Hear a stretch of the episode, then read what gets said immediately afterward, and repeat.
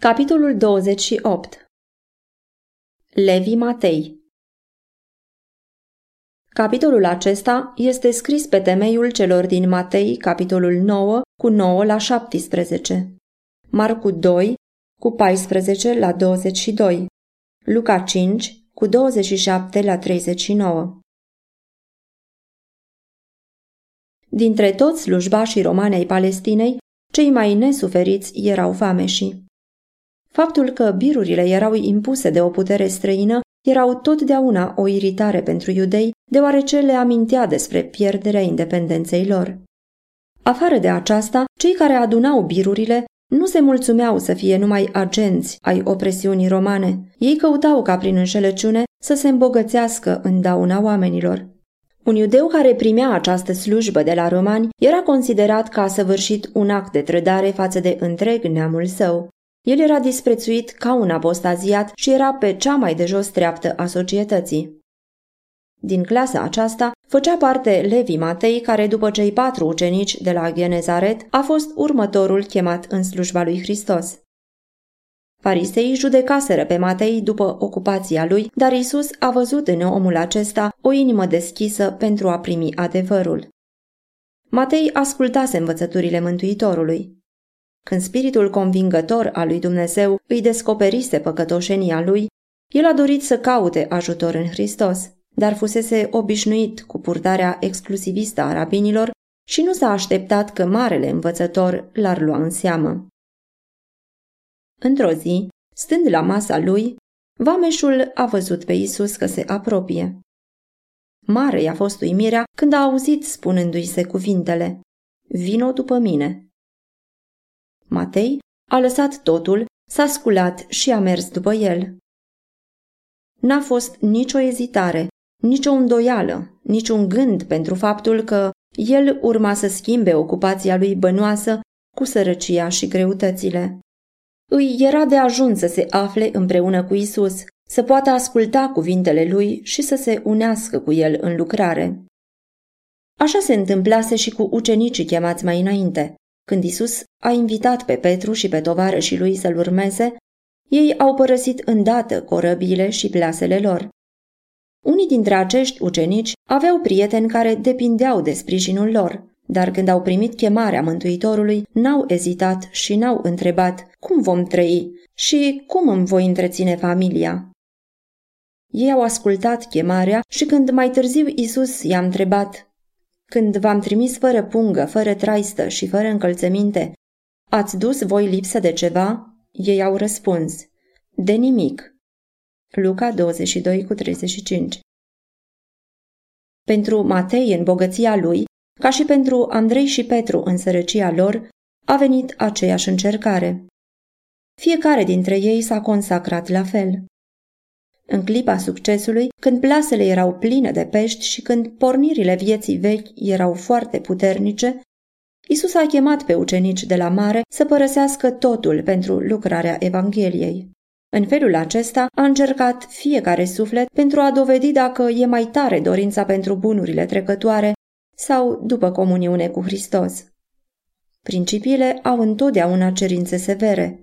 Niciun om nu poate să aibă succes în serviciul lui Dumnezeu dacă nu e cu toată inima la lucru și dacă nu socotește toate lucrurile o pierdere pentru a ajunge la înalta cunoaștere a lui Hristos.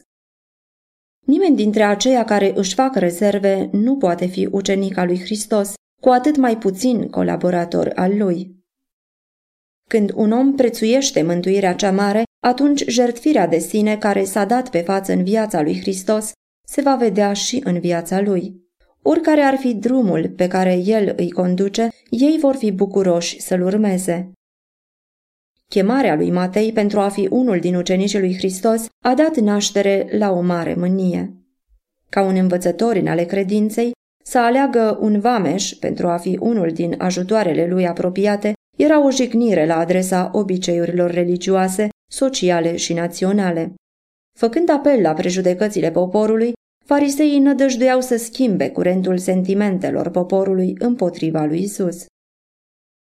Între vameș se crease un foarte mare interes. Inimile lor erau atrase către învățătorul divin. În bucuria noii sale situații de ucenic al Domnului, Matei dorea să facă cunoscut și foștilor lui colegi pe Isus. Ca urmare, el a dat o masă mare la el acasă, unde și-a adunat rudele și prietenii. Nu numai că între ei se găseau vameși, dar erau și alții cu o purtare îndoielnică și care erau disprețuiți de vecinilor mai evlavioși. Masa aceea a fost dată în onoarea lui Isus și el nu a stat la îndoială dacă să primească această invitație amabilă. Știa că lucrul acesta va jigni partida fariseilor și îl va compromite în fața oamenilor, dar acțiunile lui nu erau influențate de considerente politice. Pentru el, lucrurile exterioare nu aveau nicio valoare. Ceea ce făcea ca inima lui să fie mișcată era un suflet însetat după apa vieții. Isus a stat ca un oaspete onorat la masa vameșilor, arătând prin simpatia și prin amabilitatea lui deosebită că recunoștea demnitatea ființei umane. Iar oamenii doreau să devină vrednici de încrederea lui. Cuvintele lui cădeau cu o putere binecuvântată și dătătoare de viață asupra inimilor însetate. Noi imbolduri erau deșteptate și acești lepădați ai societății își dădeau seama că este cu putință să trăiască o viață nouă.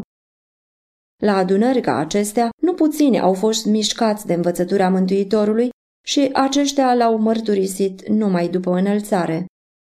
Când s-a revărsat Duhul Sfânt și trei mii de oameni s-au convertit într-o zi, între ei se găseau mulți care auziseră adevărul de prima dată la masa vameșilor și unii dintre ei au ajuns vestitori ai Evangheliei.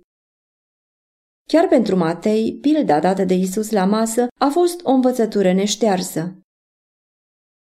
Vameșul disprețuit a devenit unul dintre cei mai devotați evangeliști, urmând de aproape pe Mântuitorul în lucrarea lui. Când au auzit rabinii că Isus se află la masa dată de Matei, au folosit ocazia pentru a-l acuza dar ei au ales să lucreze prin ucenici. Deșteptând prejudecățile lor, sperau să-i înstrăineze de Domnul. Ei foloseau tactica de a acuza pe Hristos față de ucenici și pe ucenici față de Hristos, îndreptându-și săgețile acolo unde puteau să rănească mai rău. Aceasta este calea prin care a lucrat satana chiar de la despărțirea de cer și toți aceia care încearcă să dea naștere la neînțelegeri și înstrăinare sunt stăpâniți de spiritul lui. Pentru ce mănâncă învățătorul vostru cu vameșii și cu păcătoșii? întrebau rabinii invidioși. Isus n-a așteptat răspunsul ucenicilor la această învinuire, ci a replicat el însuși. Nu cei sănătoși au trebuință de doctor, ci cei bolnavi. Duceți-vă de învățați ce înseamnă milă voiesc, iar nu jertvă căci n-am venit să chem la pocăință pe cei neprihăniți, ci pe cei păcătoși. Farisei pretindeau că sunt sănătoși în ce privește spiritul și că n-au nevoie de medic, dar în același timp socoteau pe vameș și neamurile că mor din cauza bolilor sufletului. Nu era prin urmare lucrarea lui ca medic să meargă la aceia care aveau nevoie de ajutorul lui, Deși farisei aveau gânduri înalte despre ei înșiși, erau de fapt într-o stare mai rea decât a acelora pe care îi disprețuiau. Vameșii erau mai puțin stăpâniți de bigotism și mulțumire de sine și din cauza aceasta erau mai deschiși față de influența adevărului.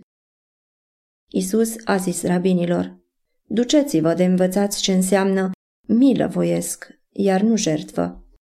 În felul acesta, a arătat că, deși ei pretindeau că sunt propovăduitorii cuvântului lui Dumnezeu, erau cu totul neascultători ai spiritului lui. Pentru o vreme, farisei au fost aduși la tăcere, dar numai pentru a deveni și mai hotărâți în vrejmășia lor. Îndată au căutat pe ucenicii lui Ioan Botezătorul și au încercat să-i ațâțe împotriva Mântuitorului. Fariseii aceștia nu primiseră lucrarea lui Ioan Botezătorul. Cu dispreț vorbiseră despre viața lui abstinentă, despre obiceiurile lui simple, despre îmbrăcămintea lui aspră și îl declarară fanatic. Pentru că le demascase fățărnicia, ei se împotriviseră cuvintelor lui și începuseră să ridice poporul împotriva lui. Duhul lui Dumnezeu mișcase inima acestor batjocoritori, convingându-i de păcat. Dar ei le pădaseră sfatul lui Dumnezeu și declaraseră că Ioan este stăpânit de un demon. Când Isus a venit și s-a amestecat cu oamenii, mâncând și bând la masa lor, l-au acuzat că bea și mănâncă. Dar tocmai aceia care acuzau erau ei înșiși vinovați. După cum Dumnezeu este rău înfățișat de satana, care îi pune în seamă propriile lui atribute, tot așa și trimișii Domnului au fost prezentați greșit de acești oameni nelegiuiți. Fariseii nu voiau să ia în considerație că Isus mânca împreună cu vameșii și cu păcătoșii pentru a aduce lumina cerului acelora care erau în întuneric. Ei nu voiau să vadă că fiecare cuvânt dat de învățătorul divin era o sămânță vie care trebuia să încolțească și să aducă roadă pentru slava lui Dumnezeu. Ei se hotărâseră să nu primească lumina, cu toate că se împotriviseră lucrării lui Ioan Botezătorul, erau acum gata să caute prietenia ucenicilor lui, nădăjduind să-și asigure colaborarea lor împotriva lui Isus. Ei reprezentau pe Isus ca distrugând vechile tradiții și puneau în contrast evlavia aspră a lui Ioan Botezătorul cu felul în care Isus mânca împreună cu vameșii și cu păcătoșii. Ucenicii lui Ioan erau în vremea aceasta într-o mare întristare. Era tocmai înainte de a merge ei la Isus cu solia de la Ioan. Învățătorul iubit era în închisoare și ei își petreceau zilele în jale. Isus nu încerca nimic pentru a elibera pe Ioan, ba dădea impresia că aruncă dispreț asupra învățătorii lui. Dacă Ioan fusese trimis de Dumnezeu, pentru ce trăiau Isus și ucenicii lui o viață așa de deosebită? Ucenicii lui Ioan nu înțelegeau clar lucrarea lui Hristos. Ei socoteau că acuzațiile fariseilor trebuie să aibă temei. Ei țineau multe din rânduielile date de rabini și chiar nădăjduiau să fie îndreptățiți prin faptele legii. Postul era ținut de iudei ca fiind o faptă de merit și cei mai stăruitori dintre ei posteau de două ori pe săptămână. Fariseii și ucenicii lui Ioan tocmai posteau când cei din urmă au venit la Isus cu întrebarea De ce noi și fariseii postim des, iar ucenicii tăi nu postesc deloc? Isus le-a răspuns cu multă bunătate. El n-a încercat să le corecteze concepția greșită cu privire la post, ci numai să îi lămurească cu privire la lucrarea sa. Și el a făcut lucrul acesta folosindu-se de aceeași imagine de care se folosise Ioan Botezătorul când a mărturisit pe Isus. Cine are mireasă este mire, dar prietenul mirelui care stă și-l ascultă se bucură foarte mult când aude glasul mirelui și această bucurie care este a mea este de plină. Ioan 3 cu 29 nu se putea ca ucenicii lui Ioan să nu-și aducă aminte de cuvintele învățătorului lor atunci când Isus, folosind aceeași ilustrație, le-a zis Puteți face pe nuntași să postească în timpul cât mirele este cu ei? Domnul cerului era în mijlocul poporului său. El dăduse lumii cel mai mare dar al lui Dumnezeu. Bucurie pentru săraci, deoarece Hristos venise să-i facă moștenitori a împărăției lui. Bucurie pentru bogați, căci el voia să învețe cum să câștige bogățiile veșnice. Bucurie pentru neînvățați, deoarece el voia să-i facă înțelepți pentru mântuire. Bucurie pentru învățați, căci el voia să le dezvăluie taine mai adânci decât cele pătrunse de ei. Adevăruri ascunse de la întemeierea lumii urmau să fie desfășurate în fața oamenilor prin lucrarea Mântuitorului. Ioan Botezătorul se bucurase să privească pe Mântuitorul. Ce ocazie de bucurie pentru ucenicii care aveau privilegiul de a umbla și a vorbi zilnic cu Domnul Cerului. Acesta nu era un timp de jelire și de post. Ei trebuiau să-și deschidă inima pentru a primi lumina slavei lui, pentru a fi în stare să reverse lumină asupra acelora care se găseau în întuneric și în umbra morții. Tabloul zugrevit de cuvintele lui Hristos era strălucit, dar peste ei zăcea o umbră deasă pe care numai ochiul lui o putea întrezări. Vor veni zile grele, a zis el, când va fi luat mirele de la ei, atunci vor posti în acele zile. Când ei urmau să vadă că domnul lor era trădat și răstignit, ucenicii aveau să jelească și să postească. În ultimele sale cuvinte din camera de sus, el le-a zis Peste puțină vreme nu mă veți mai vedea, și apoi, iarăși peste puțină vreme, mă veți vedea. Adevărat, adevărat vă spun că voi veți plânge și vă veți tângui, dar lumea se va bucura, vă veți întrista, dar întristarea voastră se va preface în bucurie. Ioan 16 cu 19 și 20 La învierea lui din mormânt, întristarea lor urma să se preschimbe în bucurie. După înălțare, urma ca el să nu mai fie de față în persoană, dar prin mângâietorul avea să fie cu ei și atunci nu trebuiau să-și mai petreacă timpul plângând. Satana ar fi dorit ca atunci ei să dea lumii impresia că fuseseră înșelați și dezamăgiți, dar prin credință ei aveau să privească la sanctuarul de sus, unde Isus sluja pentru ei și mereu să-și deschidă inimile pentru Duhul Sfânt, reprezentantul său, și să se bucure în lumina prezenței sale. Cu toate acestea, aveau să vină zile de încercări și ispite, când ei urmau să fie ajunși în conflict cu mai mari acestei lumi și cu conducătorii împărăției întunericului, atunci când Hristos nu va fi personal cu ei și când ei nu vor fi în stare să simtă pe mângâietorul, va fi mai potrivit pentru ei să postească. Fariseii căutau să se mândrească prin ținerea strictă a formelor, în timp ce inima lor era plină de invidie și ceartă.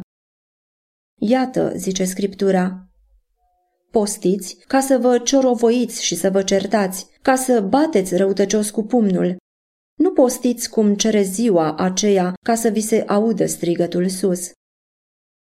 Oare acesta este postul plăcut mie, să-și chinuiască omul sufletul o zi, să-și plece capul ca un pipirig și să se culce pe sac și cenușă? Aceasta numești tu post și zi plăcută Domnului? Isaia 58 cu 4 și 5 Adevăratul post nu este numai o slujbă făcută de formă. Scriptura descrie astfel postul ales de Dumnezeu. Desleagă lanțurile răutății, desnoadă legăturile robiei, de drumul celor asupriți și rupe orice fel de șug. Dă mâncarea ta celui flămând și satură sufletul lipsit. Isaia 58 cu 6 și 10 Aici este arătat adevăratul spirit și adevăratul caracter al lucrării lui Hristos. Întreaga viață a fost un sacrificiu de sine pentru salvarea lumii. Fie că postea în pustietatea ispitirii sau mânca la masa lui Matei împreună cu vameșii, își dădea viața pentru mântuirea celor pierduți. Nu în plângere de șartă, nu doar într-o umilire trupească și în mulțimea jertfelor se dă pe față adevăratul spirit de devoțiune, ci în predarea de bunăvoie a eului în slujba lui Dumnezeu și a omului. Continuându-și răspunsul dat ucenicilor lui Ioan, Isus a rostit o parabolă zicând Nimeni nu rupe dintr-o haină nouă un petic ca să-l pună la o haină veche. Altminteri rupe haina cea nouă și nici peticul luat de la ea nu se potrivește la cea veche. Solia lui Ioan Botezătorul nu trebuia să fie amestecată cu tradiția și superstițiile. Încercarea de a amesteca pretențiile fariseilor cu evlavia lui Ioan nu făcea decât să arate și mai mult prăpastia dintre ele. Nici principiile învățăturii lui Hristos nu puteau să fie unite cu formele fariseismului. Hristos nu urma să acopere prepastia creată în învățăturile lui Ioan. El urma să arate și mai clar deosebirea dintre ce era vechi și ce era nou. Isus a ilustrat mai departe lucrul acesta zicând Nimeni nu pune vin nou în burdufuri vechi, altminteri vinul cel nou sparge burdufurile, se varsă și burdufurile se prăpădesc. Burdufurile care se foloseau ca vase pentru a pune vinul nou, după câtva timp se uscau și se scorojau și nu mai erau bune pentru a servi la același lucru. În ilustrația aceasta, ușor de înțeles, Isus arăta starea conducătorilor iudei. Preoții, cărturarii și mai mari își urmăreau neabătuți șirul de ceremonii și tradiții. Inima lor se strânsese ca burdufurile de vin uscate cu care el îi comparase. Atâta timp cât ei se mulțumeau cu o religie legalistă, era cu neputință să ajungă depozitarii adevărului viu al cerului. Ei gândeau că e îndestulătoare îndreptățirea lor personală și nu doreau ca ceva nou să fie adus în religia lor.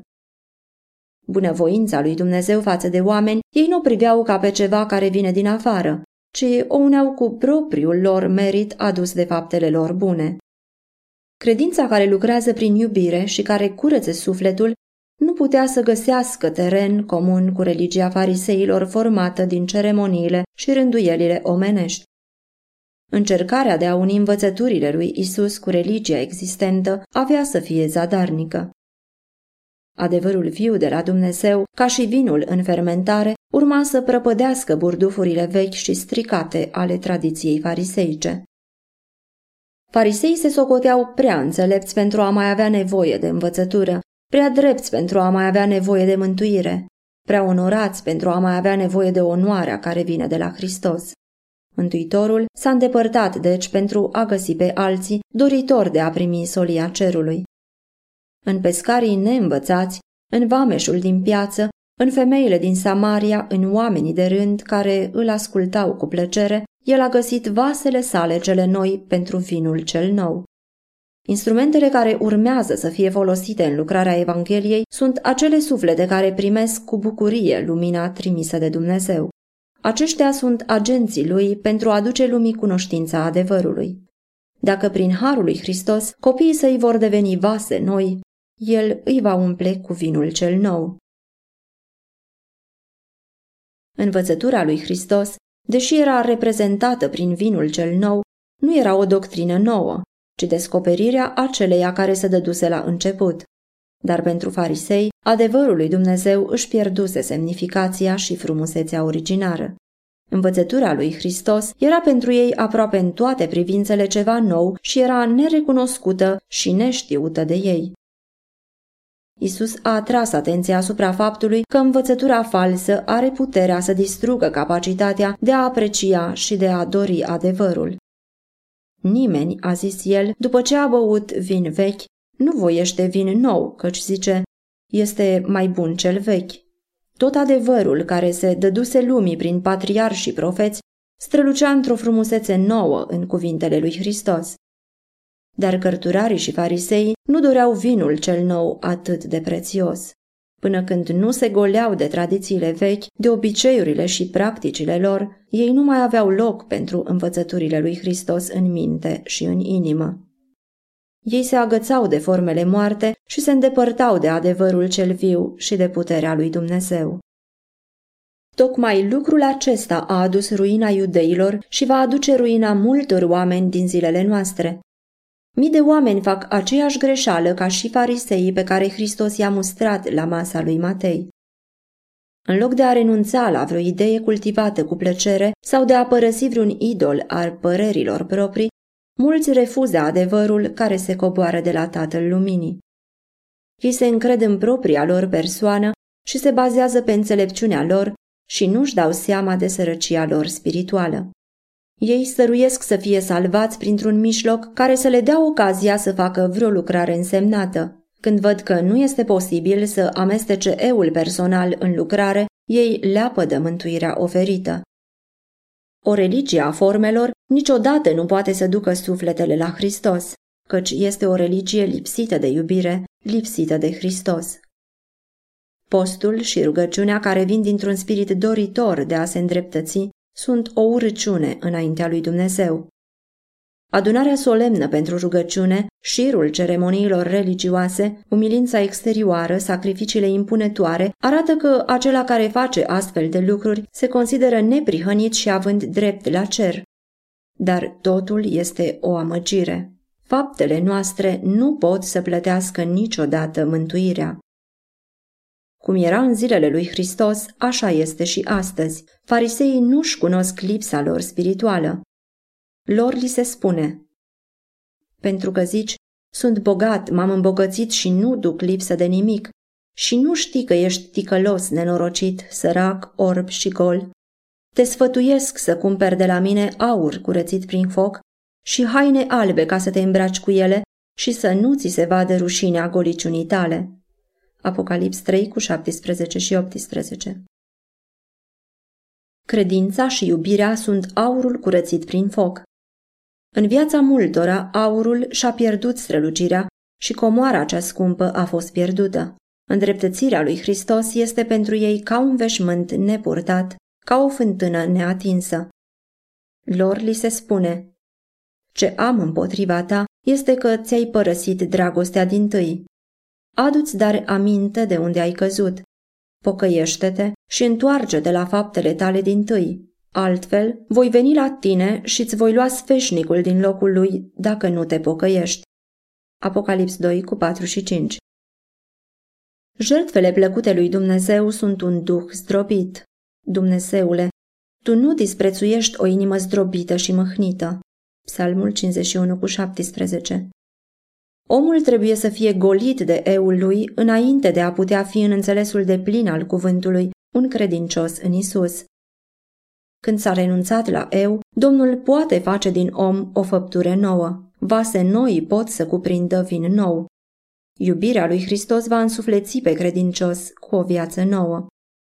În acela care privește la începătorul și desăvârșitorul credinței noastre, se va manifesta caracterul lui Hristos.